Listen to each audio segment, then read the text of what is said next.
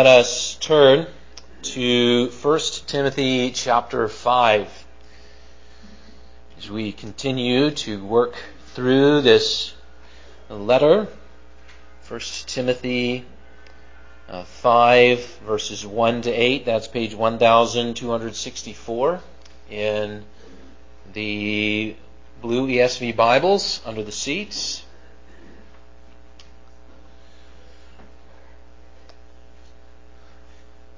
1 Timothy 5.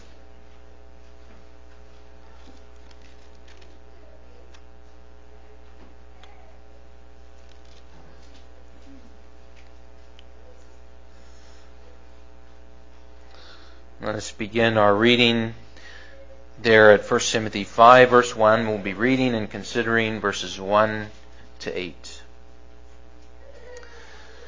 Do not rebuke an older man, but encourage him as you would a father. Younger men as brothers, older women as mothers, younger women as sisters in all purity. Honor widows who are truly widows. But if a widow has children or grandchildren, let them first learn to show godliness to their own household and to make some return to their parents, for this is pleasing in the sight of God. She who is truly a widow, left all alone, has set her hope on God and continues in supplications and prayers night and day.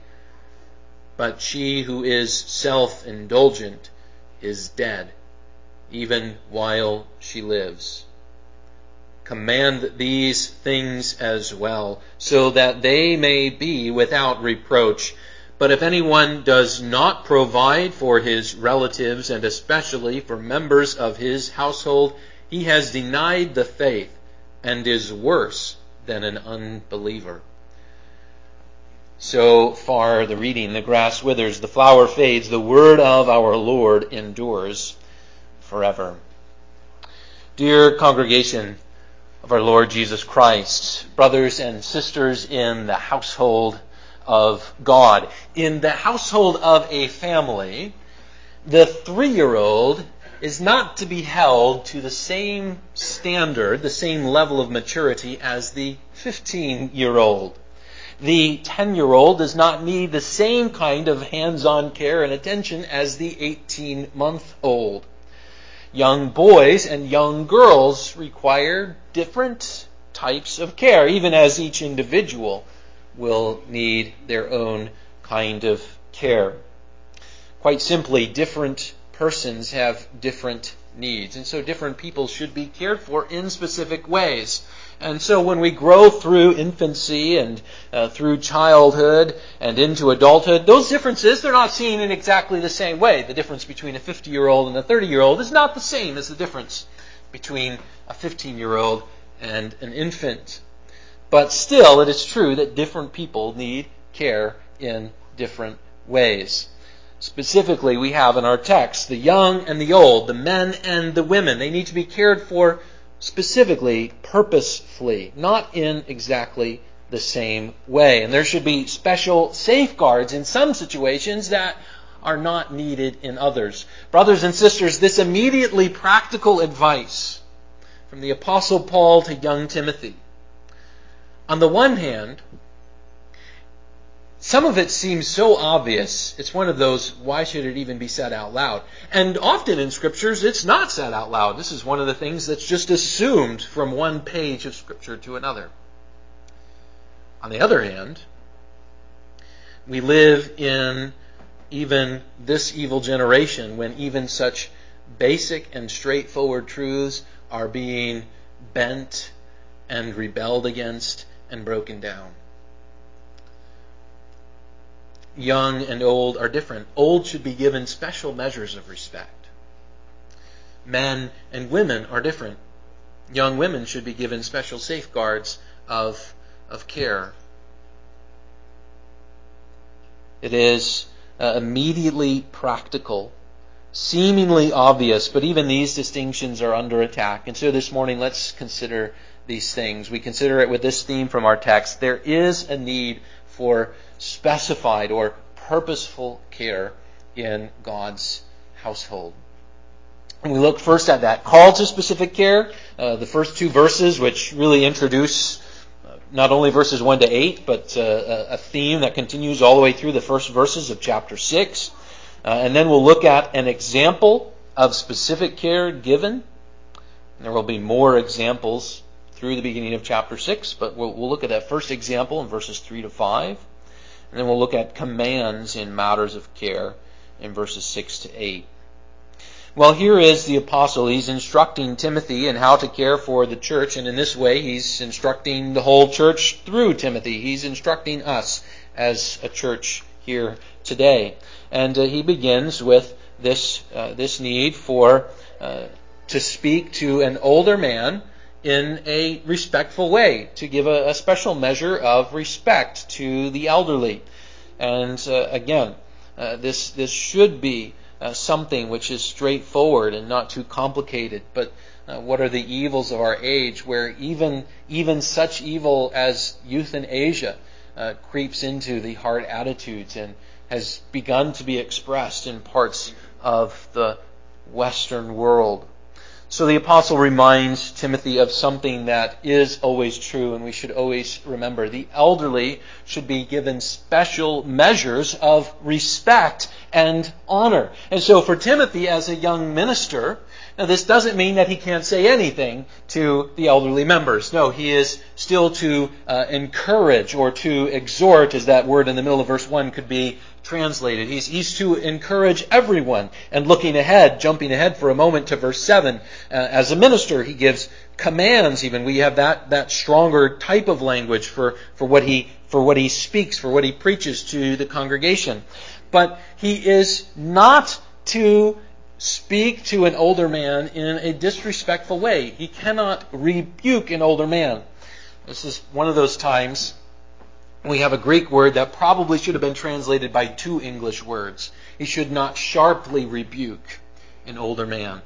He should not strike at uh, verbally an older man. John Calvin, uh, speaking about this verse, uh, speaks about how uh, all correction, every exhortation, uh, comes with a certain bitterness to it because it's difficult to hear encouragement, correction, something that we're doing wrong.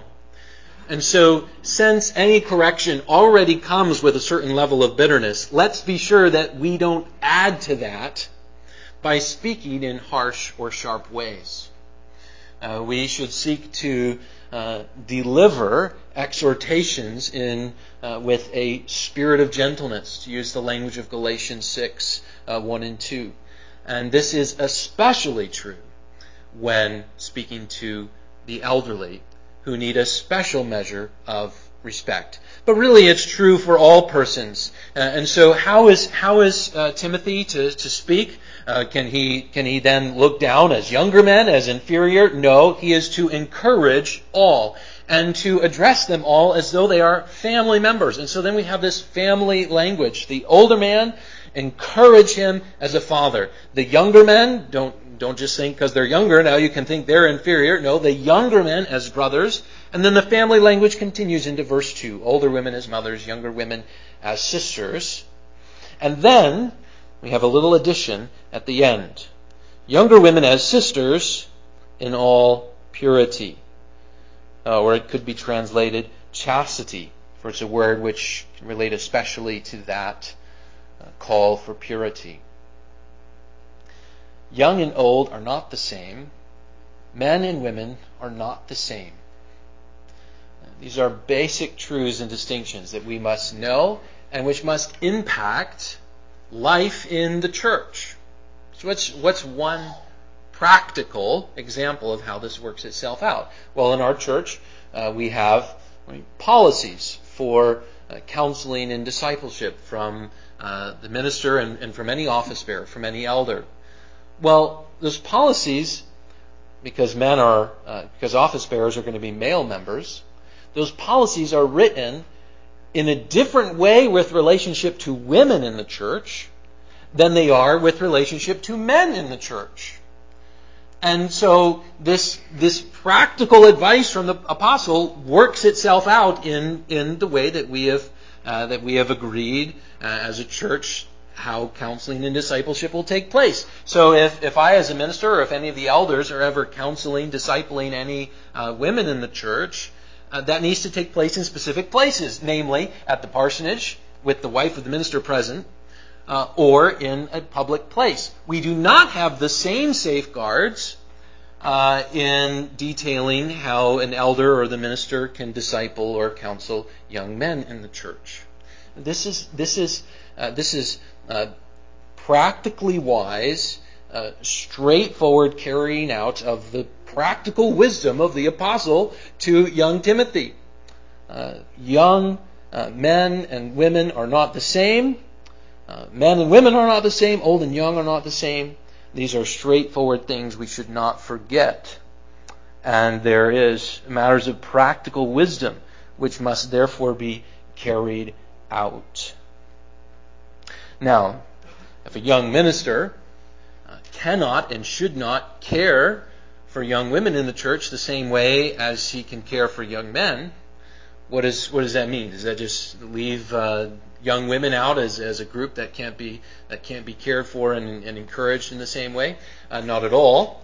Uh, we're not going to read all of Titus chapter two right now, but what is the basic outline of Titus chapter two? That older women have a special responsibility to love and care and encourage and support younger women, and that older men in the congregation have a special responsibility to care and love and encourage younger men in the faith.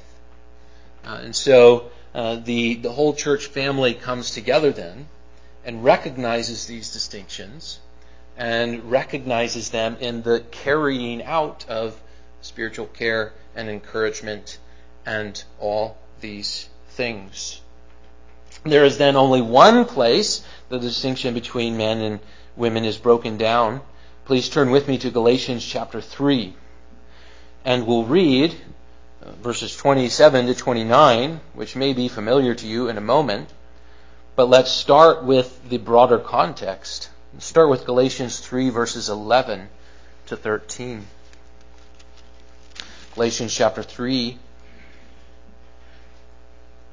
Let's begin at verse 10. Galatians 3, verse 10. For all who rely on the works of the law are under a curse. For it is written, Cursed is everyone who does not abide by the all things written in the book of the law and do them. Now it is evident that no one is justified by God by the law, for the righteous shall live by faith. All, everyone, young, old, man, woman, we are all sinners who cannot save ourselves by our own works of the law. Verse 12, but the law is not of faith. Rather, the one who does them shall live by them.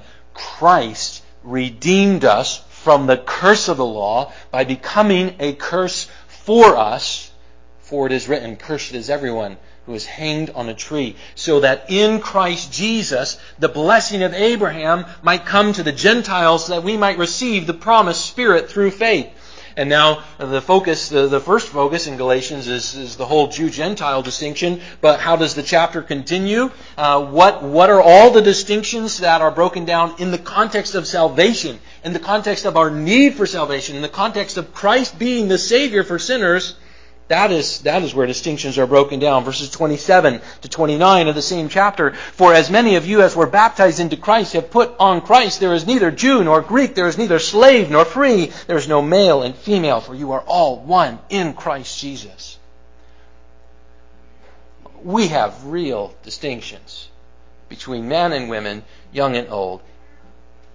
And that practically straightforward should be obvious distinction, should never be missed it should be worked out in practical ways in church life and in our, in our life in general from day to day. The only place the distinctions are broken down are in Christ, where we are all sinners and where we all have salvation in the one God man, Jesus Christ. And so, uh, we move now to our second point. An example then of specific care uh, given. And uh, with this, uh, with the, the introduction really of verses 1 and 2, introducing this, this theme that'll continue through chapter 6, we have our first specific example. And if we remember our Old Testament scriptures, it's exactly the first example that we might expect. Because when we think of those who need special care, at the top of the list is widows.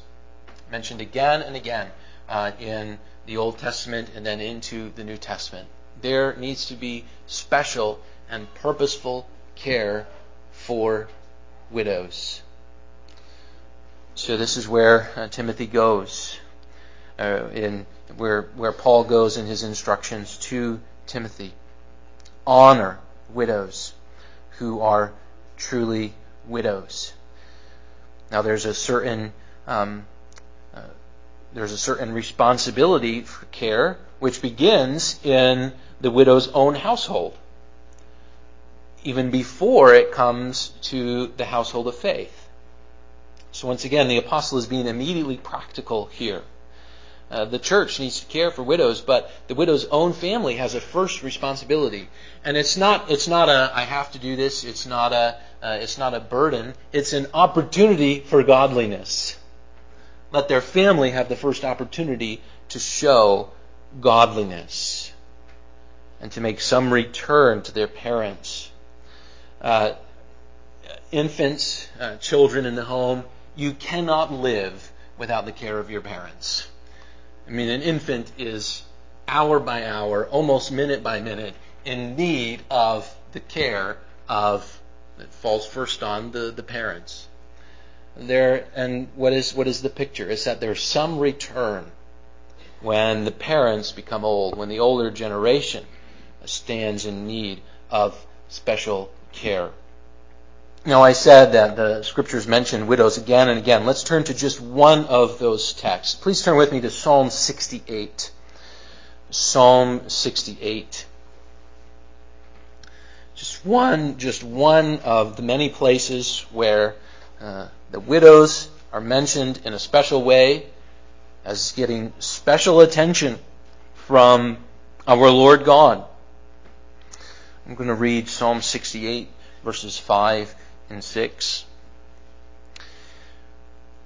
Come and see what God has done. Psalm, that's Psalm 66. Psalm 68, uh, verses 5 and 6. Father of the fatherless and protector of widows is God in his holy habitation. God settles the solitary in a home. He leads out the prisoners to prosperity, but the rebellious dwell in a parched land. What is, what is one of the trials of being a widow? It's that you are so solitary, that you are lonely. It's the pain of loneliness. God promises his care to the widows specifically and specially in a number of places. And God knows the pain of loneliness. God specifically gives a promise about the pain of being solitary and lonely. There's special care for the widows.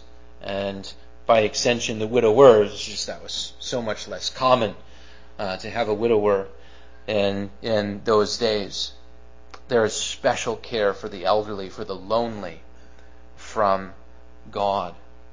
And so with, with even just that one uh, psalm in our minds, let's go back to our text into verse 5. She who is truly a widow, left all alone, has set her hope on God. What is her hope in God? Well, it begins with the one hope we all have. Hope in salvation from sins by Jesus Christ. Do not let the sins of your youth or of old age drown you. Repent of your sins. Bring them to Christ. Trust in Him. He has saved you.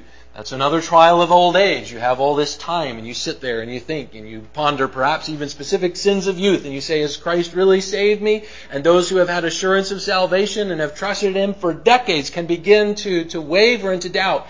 He is your Savior, your only hope in your youth and all the way through the end of your days. And, and what about, what about the setting of your hope upon God? What about the pain of loneliness and the other trials of, of, of widowhood, of elderly age? The, the true widow pleads upon those special promises, knows them, meditates upon them, and comes before God and says, I know your care through all my days. Help me to remember your care. Help me to feel your presence, to know your love, your loving kindness. The true widow sets her hope on God. And we think of, of even those who right, reach a point of being shut in. You reach a point you, you cannot even uh, come out of your house. Uh, perhaps church was the last place you went. You cannot even go to church anymore. You cannot even attend to the ordinary means of grace. But what has God done? God has promised extraordinary care to those who are in those extraordinary circumstances. God is the God of the widow, of the elderly, of those who set their hope on Him. Now, there is one means of grace which even the shut in will still be able to continue in, and that is prayer. And God gives a special call then to uh, those who are in such a place to be continuous in supplications and prayers night and day. Children, did you know that your faithful grandpas and grandmas are warriors breaking down the gates of hell? For as the true widow sets her hope on God and continues in supplications night and day, even if her physical strength or his physical strength is such that he can no longer walk from one side of the room to the other, yet continuing in this kingdom work, God uses the prayers of his saints to break down the very gates of hell and to build up the very foundations of his church. And so, I want our young persons to know that their faithful grandparents are warriors in God's kingdom. Now, what should we do? Well, there's one thing I want to say about uh, verse 5 that we, we, might, we might say is, is a negative thing to say uh, or verse uh, yes verse 5 there's this there's this special word about prayer that the elderly can continue in. And we should know this and we should encourage those who are shut in and remind them you set your hope on God. You continue in supplications and prayers night and day. But then there's a temptation to say something like this. While my grandma is a prayer warrior while my grandpa is a prayer warrior I'm just too young and too busy. I can't pray Okay, we're going to say something uh, on the on the negative side. Uh, do not take that attitude. We are all called to continue in prayer, even in the busier seasons of our life. But let's say also something more positive.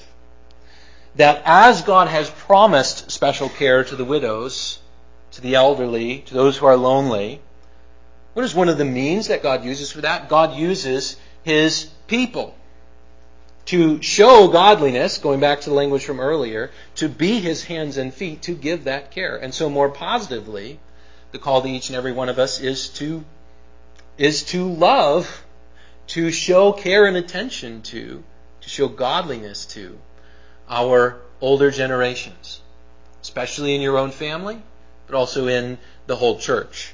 And finally, it is a command to each and every one of us. James 1 verse 27. Religion that is pure and undefiled before God the Father is this, to visit orphans and widows in their affliction, and to keep oneself unstained from the world. Be present with the elderly. Encourage them in the truths of God's Word. Hear their wisdom and be encouraged by them.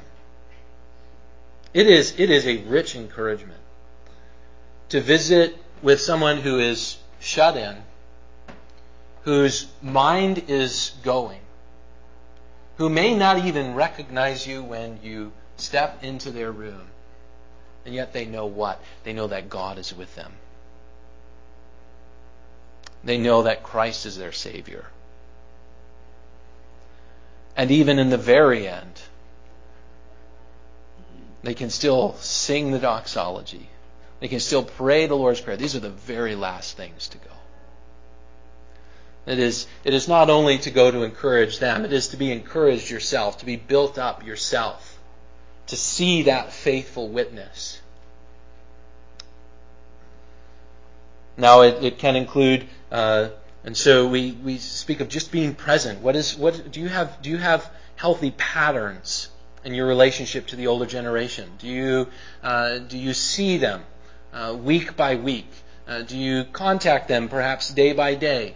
Uh, or, or, are you a, a, grandchild separated by distance from a faithful uh, grandfather, grandmother? Do you, do you at least have a, have a, have a monthly phone call? Do you, do you have that pattern? Do you have those things uh, set up, even, even reminders to yourself to have those good kinds of patterns. These are these are all things. There's there's we can we can we can go on and on. There's more specifics. There's there's financial care, which Jesus speaks about specifically in Matthew uh, chapter 15, rebuking the error of the Pharisees. And then um, there are there are times when the uh, the older generation is not living in faith, and then there's a whole another uh, there's a whole nother pain and a whole nother challenge and a, and a whole nother call. And um, there's, there's times when they need help with their medication, and we can go on and on. Uh, there, is, there, is, there is much need of care. And we, uh, we seek to give that care, showing godliness, uh, even as, uh, even as uh, we seek to not be overwhelmed by it, uh, as it can be from one situation to another. Well, uh, with this, brothers and sisters, let's uh, come then to our third point commands in matters of care.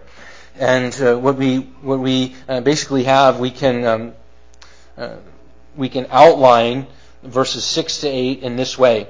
Verse 6 is a word to those who would be unfaithful care receivers Verse 8 is a word to those who would be unfaithful caregivers. And verse 7 is a reminder that the whole church needs to be commanded, needs to hear uh, preaching and teaching on these subjects. Now, what about the unfaithful care receivers in verse 6? As uh, the uh, Reformed commentator George Knight once put it, they are they are seeking to live it up, which only shows that they are spiritually dead. Now, what kinds of sins are going on here? No, there's there's no sins explicitly listed. Uh, but if we if we sit back and say, well, what kind of sins could an elderly person be getting into? Uh, the the human heart can think of sins in in any stage of life.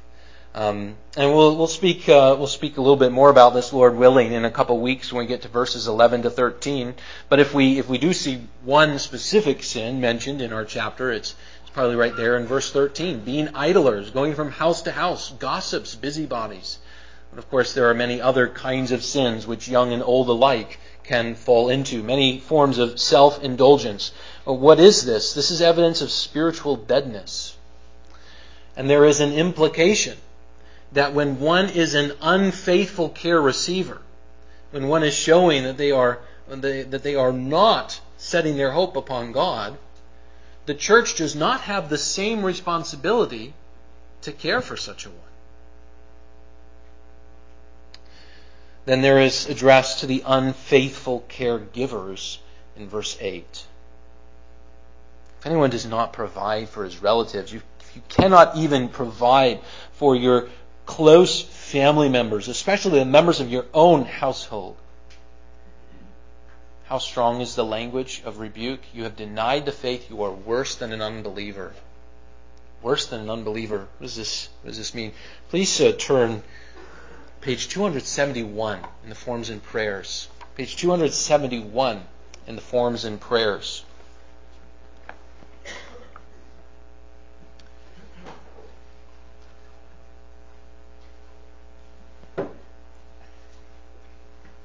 This is from the, the third and fourth main points of doctrine, the canons of Dort. Had 3 slash 4, Article 4. Or just Article 4 there on page 271. And I'm going to read it in full, and then I'm going to speak to how this relates to chapter 5 verse 8. The inadequacy of the light of nature. There is, to be sure, a certain light of nature remaining in man after the fall, by virtue of which he retains some notions about God, natural things, and the difference between what is moral and immoral, and demonstrates a certain eagerness for virtue and for good outward behavior. But this light of nature is far from enabling man to come to a saving knowledge of God and conversion to Him. So far, in fact, that man does not use it rightly, even in matters of nature and society. I'll just paraphrase that slightly. Even in, even in matters of his own family. Instead, in various ways, he completely distorts this light, whatever its precise character, and suppresses it in unrighteousness. In doing so, he renders himself without excuse before God. Now, with that in mind, brothers and sisters, let's look again. 1 Timothy 5, verse 8. He has denied the faith and is worse than an unbeliever. Now, let's use the language of Canon 3 4, Article 4. In short, care for family members is a virtue whereby even the unbeliever who retains a certain light of nature will often demonstrate a certain eagerness. This is one of the last things to go in the depravity of man. Even uh, those who are uh, who are lost in the spiral of, of Romans 1 will often recognize the moral evil of children neglected. At least after their infancy and their time in the womb.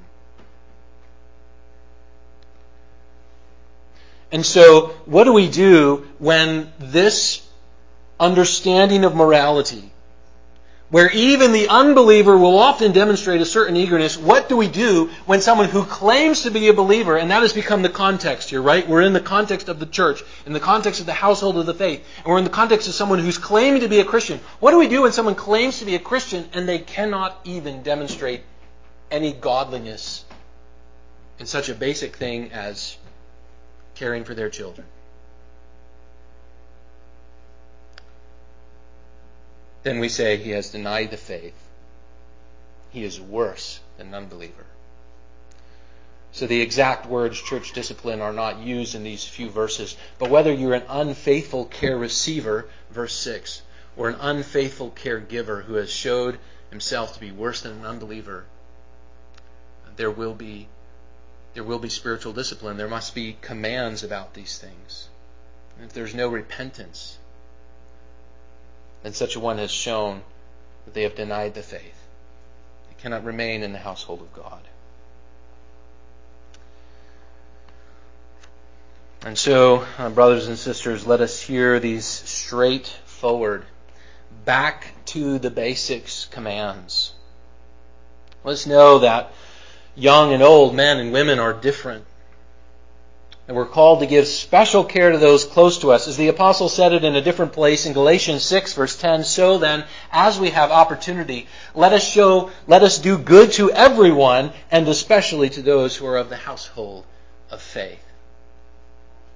And in that household of faith, we are all sinners with the same hope hopefully learning from true widows and where their hope has been set. Hope set on the firstborn among many brothers, our only Savior, Jesus Christ. Amen. Let us pray.